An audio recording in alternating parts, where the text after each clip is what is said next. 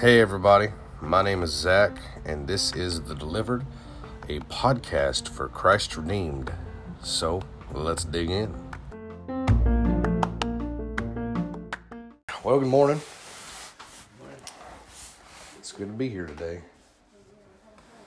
Uh, let's open up in a word of prayer and we're going to get right into this. Our Father in heaven, we come before you once again and we give thanks for this time that we can come together as men and study your word.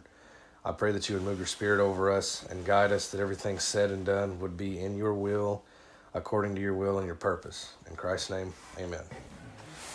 Confronted.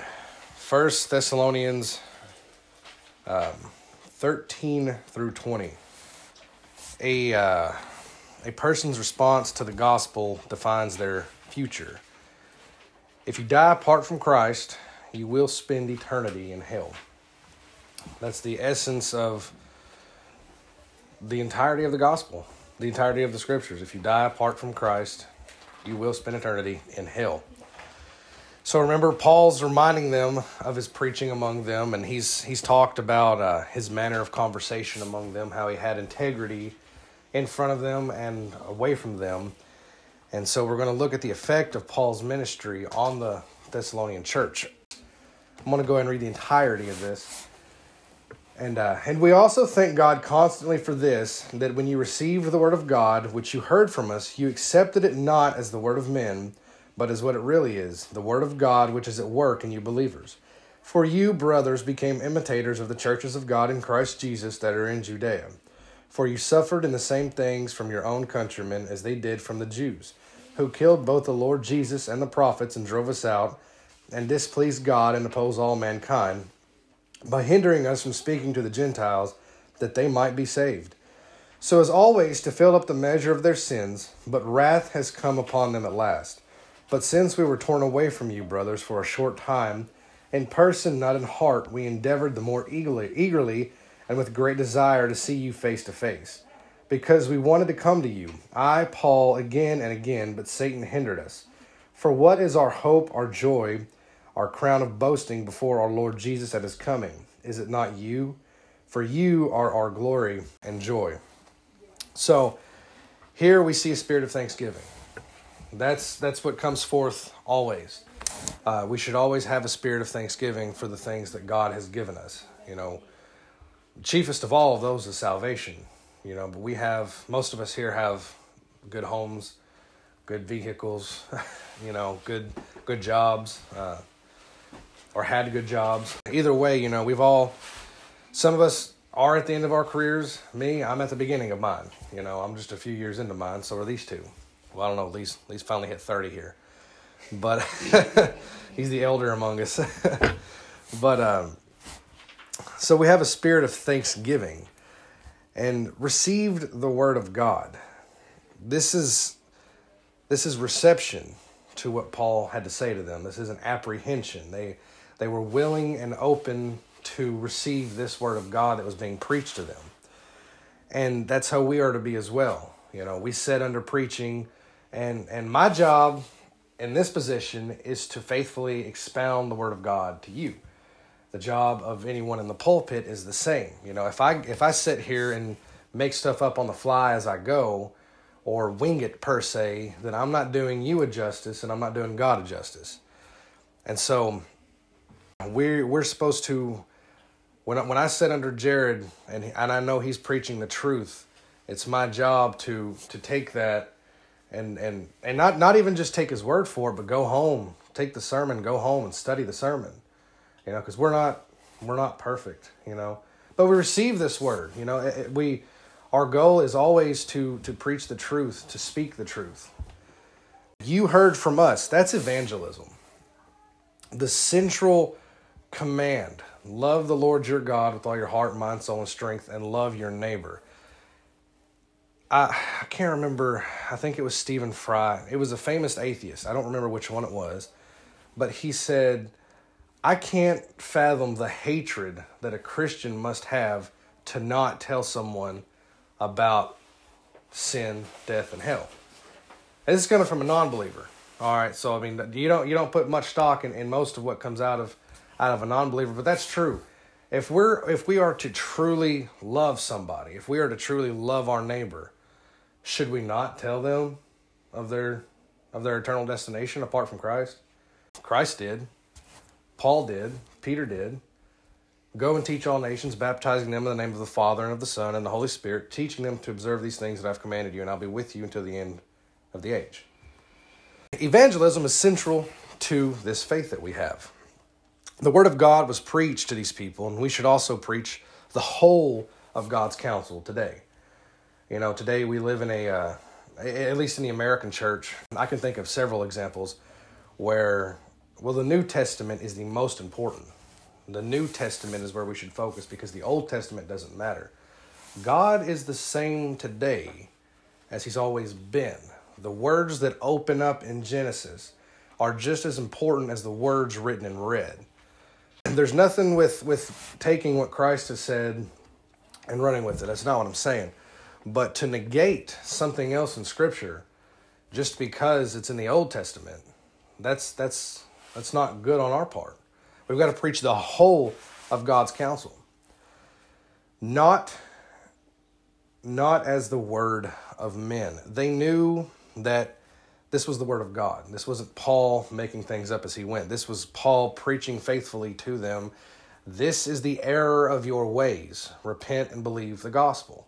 And they knew this was this was Paul preaching, and Paul preached one thing and one thing only Christ crucified. If you're preaching, and I, have heard I've heard so many say this, I want to say it was Spurgeon. I want to say it was Spurgeon that said, if your sermon does not contain Christ, then go away from that pulpit and never preach again until you can preach Christ crucified. Yeah, our, our job isn't to get up here and, and talk about how great I am or how great we are. It's not it.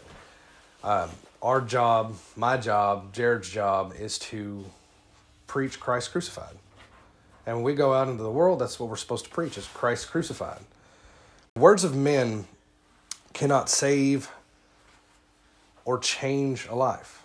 Our words can't do that. God's word can. God's word is is for reproof and rebuke. The word of God. So you've got men, they're false, they're frail, they're fickle. That's what we are.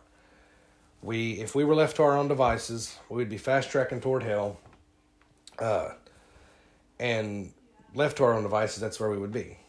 There there would be no well, t- take the valley of dry bones for example in ezekiel's vision you know those bones weren't going to get up and grow flesh and and start you know give themselves a pumping heart you know apart from god there is no hope for our salvation our salvation is found solely in the in the cross of jesus christ men were false were frail were fickle but god is holy he's wise he's just and he's faithful and i would encourage all of you when you go home study the attributes of god look at who God is, the, the characteristics of God. Um, and I could recommend books if you're interested. But but the character, but God is holy, He's wise, He's just, and He's faithful.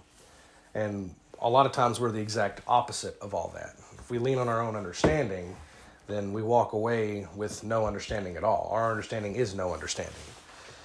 So at work, um, but what it really is, the Word of God, which is at work in you believers knowing God and His Word will produce an outward change. You know, this, when you come to the scriptures, you have to come, you cannot, you can't look at the scriptures through your own personal worldview. You know, and, and I had to learn that a long time ago. I can't come to the scriptures as me and look at them. I have to look at myself in view of the scriptures. And if I see something in me, if I have a belief, if I have an action, if I have an attitude, a characteristic, whatever, a hobby even, um, that does not court that does not line up with Scripture, then it is my responsibility, it is my duty to expel that from me. I have to get rid of that. And it's not it's not a work of perfection. You know, we're we're gonna sin, we're gonna fall, we're gonna stumble.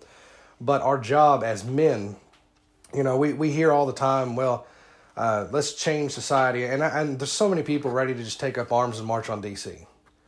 Change isn't, uh, an AR isn't going to change anything. You, you, you can overthrow this government and that government, and you're going to get wicked men in places of power again. It's just how things are.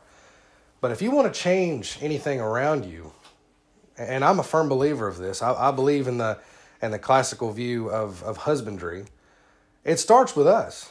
Men that are married. It starts and, and you you will be married. You are not called to singleness. I do not believe that, sir. But it is our it starts with us. Every everything in this society, you know, if we don't if we don't study this ourselves, if we don't teach our wives and our children this, if we don't, if we, you can't talk about something you don't know. And this has to be at work in us, just like it was them. The Thessalonians didn't add Jehovah to this other list of all the gods they worshiped. The Thessalonians took the list of all these other gods, all these other temples, they threw them away. They focused on one thing. They focused on God the Father Christ the Son, and the Holy Spirit. They focused on our triune God and His Word, what He said and what He has commanded. And it changed them, and it will change you too. Verse 14 For you, brothers, became imitators of the churches of God in Christ that are in Judea, for you suffered the same things from your own countrymen as they did from the Jews. Now, I don't know. I don't know what you, your all's view is on Israel's state of affairs today. Um, I've heard so many preachers and pastors, and I actually used to hold the same view that we should stand with Israel because they're God's people. They are not God's people. Physical, political, geographical Israel over in the Middle East is not God's people. That's a country that was designated by the UN in 1948. God's people is spiritual Israel. We're grafted into that. Those in Judea, they were the first to hear the gospel, and they were the first to be persecuted because of it. And persecution didn't necessarily come from outside. It didn't come from from Muslims because they didn't exist. Most of the time it didn't even come from the pagans. The hardest persecution came from the Jews. And through the ages, if you go back to the first century, and, and again, it's some extra biblical text, but they, they've even, early Christians referred to Jews as the synagogue of Satan for the way that, and, and I like the way Jared put it. They're not Jews, a Jew that comes to faith is not converting. It's the Christianity is the full fruition of Judaism. This is when this is when you arrive, you know. Um, this is that was the purpose of the Messiah that's why that's why these religions, Ju- Judaism and Christianity, are are so similar up to a certain point, and then boom, they taper off. I mean, it's a hard drop to the to the left, to the right, whatever. But the cross is the Christian mark. Our life should be marked. Our life will be marked with suffering. Our life will be marked with pain. Suffering is what makes a man. Suffering is indeed what makes a man. Uh, the Jews were the ringleaders of the persecution um, but the Jews, they were jealous and taking some wicked men of the. Uh, see, they, they formed they formed a mob. There we go. I've got my I got my bearings now. Uh, they set the city in an uproar and they attacked the house of Jason, seeking to uh, to bring them out to the crowd. Acts seventeen five. This is when they were in. Uh, I think this was Philippi. When they were in Philippi, and they attacked the house of Jason. They were looking for Paul and uh, and his cohorts. And this was the Jews doing this. They were going to drag them out. They were going to beat them. They were going to have them. Uh, they were going to have them tried, basically for treason. That's that's essentially the way they were looking at this was treason. And and the Jews lost all sense of religion. Now, you go back to the Decalogue. You go back to the Ten Commandments. What, what's one of the big ten? You shall not murder. And that's what they did. They murdered left and right. They were slaughtering Christians left and right. Verse 15 Who, uh, who drove us out, uh, who, who killed both the Lord Jesus and the prophets and drove us out and displeased God and opposed all mankind. So Paul shows the character of the unbelieving Jew, and he shows that it, um, it justifies their final ruin, their, their, final, uh, their final ruin of their place, their church, and their nation. So they killed the Lord Jesus. They, they killed an innocent man and they wished for his blood to be on them and their children and their children's children. They wanted the blame. They, they essentially, right there when they said that, they gave up their place as an honored people and they brought down the wrath of God on them. Cursed be us and our children and our children's children. They they they were willing for they were willing to take on this generational curse just to prove their point. And that's exactly what they did. And Paul he he strips the Jews of their honor in doing this. And this was a Hebrew of Hebrews. You know, he's essentially he's essentially saying, you know, we we cannot return to that table. We cannot live that lifestyle. He called Peter out to his face when Peter did it. Peter's sitting here eating with the Gentiles, then all of a sudden the Jews come in, and what does Peter do? He gets up and he goes and sits with the Jews, and Paul called him out for it. He said, "No, we're not. This is this isn't how we're going to live. There is no there is no brotherhood between the Christian and the Jew. There is no fellowship of of of a salvific manner between the Christian and the Jew. There is there is no ties that bind between the two of us. The Jews are as wicked as the Muslims. They hate God, or else they would be on their knees before Christ. That's just the facts of the matter.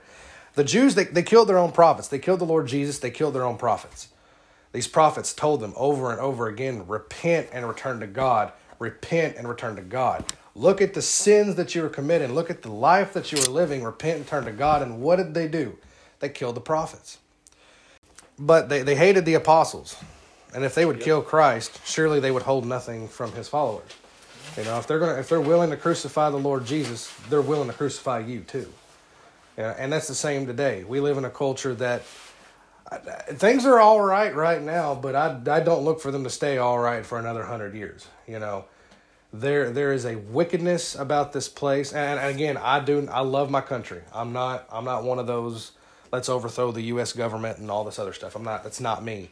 What I'm saying is, is there's so much wickedness in this land. There's so much wickedness in place of power that one day they're going to forget who Joseph is. They're going to forget the house of Israel. They're going to leave behind the God that gave them these, this power, this position, and they're going to trust in their own wickedness. And they're going to, and, and the people today ask for, for we want people to rule us like everybody else has. And that, just like the, just like Israel did back then, and that's what we're getting. But they hated the apostles. They killed the Lord Jesus. They killed the prophets, and they hated with a fervent passion the apostles. So they they pleased not God. They lust. They they lost all sense of religion. They had uh, they had murder. That's certainly antithetical to who God is. Uh, they they they had hate. They they violated they violated the most natural instinct of religion. Uh, Romans chapter 1 the law is written on your heart. We know, the lost man knows not to go around murdering everybody because the law of God, it's, it's a natural instinct not to murder people. And they're violating that. That's where their judgment comes from. They're violating this, this established commandment. It's contrary to all men. Their hatred was contrary to the most basic of human instincts. Verse 16 by hindering us from speaking to the Gentiles that they might be saved, so as always to fill up the measure of their sins, but wrath has come upon them at last, that they might be saved. They, they thought that, um, that blasphemy and the insult would, they, they thought that it was blasphemy to include the Gentiles into the promise of salvation. You know, don't bring these swine to me. That's, that's, there was such a, such a disdain for the Gentiles um, to fill up their, their hindrance of the gospel was the culmination of all of their sin. Their hindering the gospel was, was the pinnacle of their sin. And, and, and they, they heaped their sin and the wrath of God was, was getting was starting to burn toward them. The, the, the children of Israel, that's all that's all they've ever done was turn from God and turn from God. And we can look back on them and say, well, you know, look how faithful we are today, but let's be realistic a lot of times we find ourselves doing the same things they did, turning the same way they did. But God's wrath was beginning to burn against them. And they're, they're heaping up sin upon sin upon sin, but wrath. So God's wrath was about to be passed out on these Jews that were that were preventing the gospel from being spread. In AD 48, Jews were slaughtered in the temple. I don't know if you guys ever heard that story or not, where some of the Roman centurions walked into the temple dressed as as common uh, as common people, and they shed themselves of their robes and they killed every priest in that temple. They killed them all.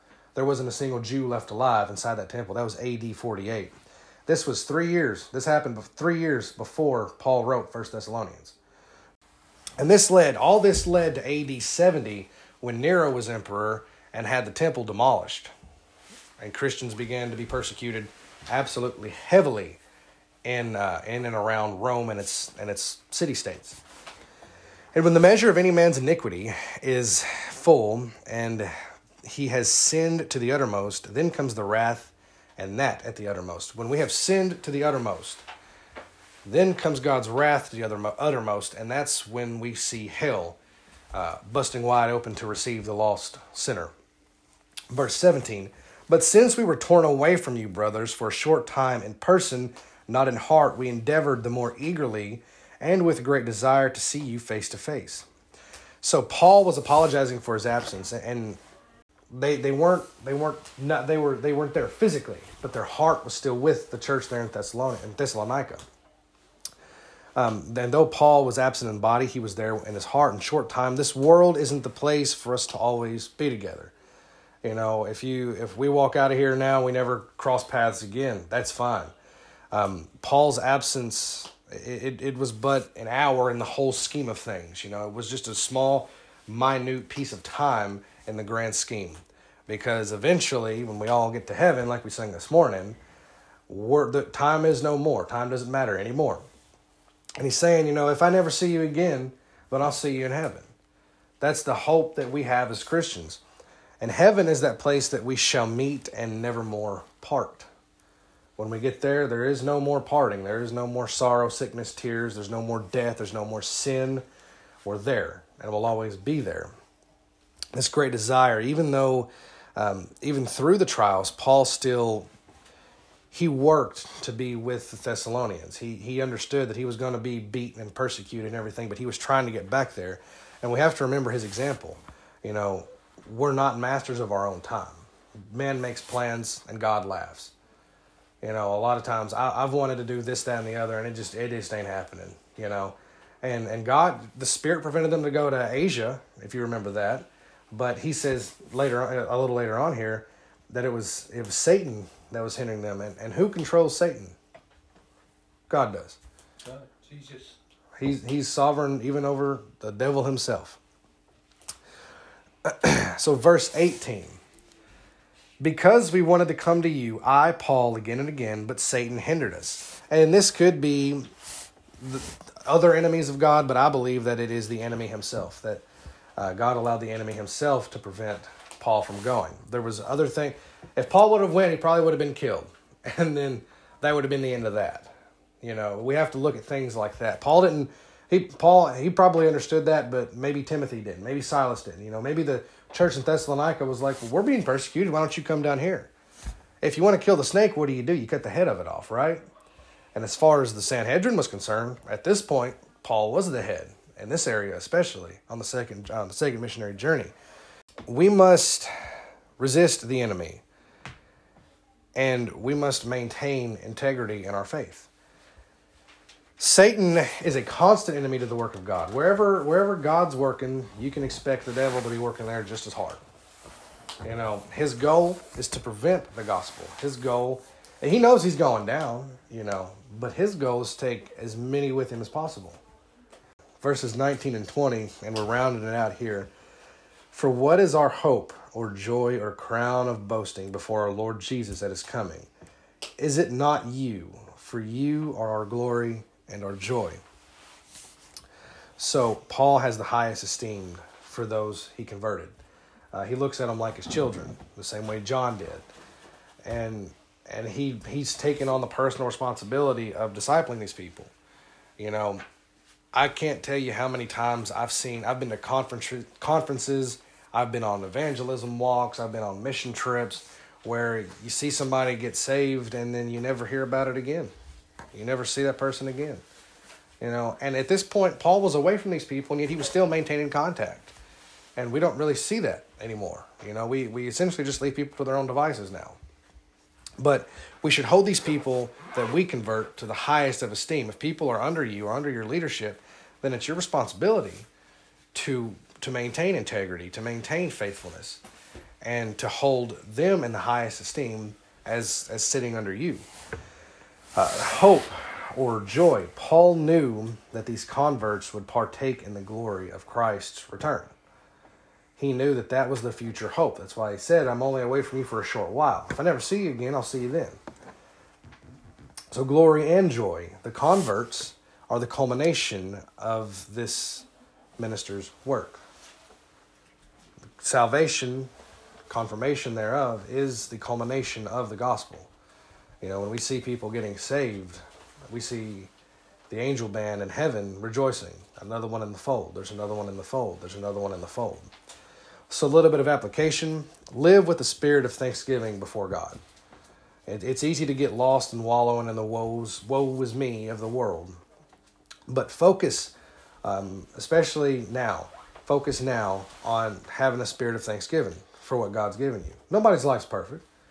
Nobody's. Paul was chained to a wall in a jail cell, and what did he do? He sang hymns. Live with a spirit of thanksgiving before God. Um, imitate the Lord Jesus in your life. We have, like Billy said, the best book, the best example is right here.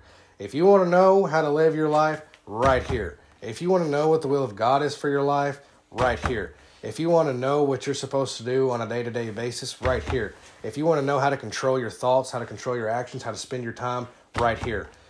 Live your life in imitation of Christ Himself. And let no one hinder you from preaching the gospel. Wherever you go, preach it. A life lived is, is, is great, is excellent, absolutely. But a sermon preached is all the more better. Live your life in imitation of Christ and preach the gospel wherever you go. I'm not saying stand up on the table at the huddle house and start screaming about how everybody in the building's going to hell. It's not what I'm saying. But when you're presented with an opportunity, I have people come to me all the time, especially at work, and ask me questions about this, that, and the other. Well, well, what is well, what does God say about this? You know, and I got one guy, uh, you know, I'm talking about. Yeah, he tries to argue everything. He tries to to. He's like, well, you know, the Bible does say this, the Bible does say that, and I'm like, yeah, but have you read it? you know, Facebook's a great place to get bad theology if you if you don't know what you're looking for. But let no one hinder you from sharing the, from preaching the gospel, and boast only in the Lord. The vain man will rot in the grave just like we will. The rich man, the poor man, we're all going to die and we're all going to be six foot under. It doesn't matter. Our only boast, there's not a single action that any of us can do that merits any more boasting. The only thing that we can boast in is the Lord and what He has done for us. That's where our that's where all of our boasting should go. Don't look to me. Don't look to yourself. Look only to the cross. Look only to the finished work of the Lord Jesus Christ on the cross. Anything to be said before we close? I reckon not. Well, all right.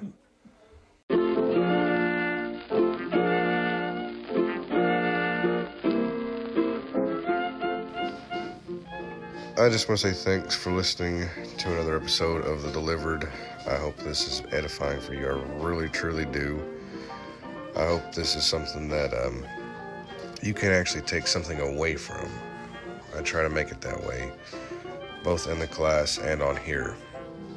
So if there's any questions, reach out to me. If there's any comments, do the same. And remember, God is sovereign, and you are not.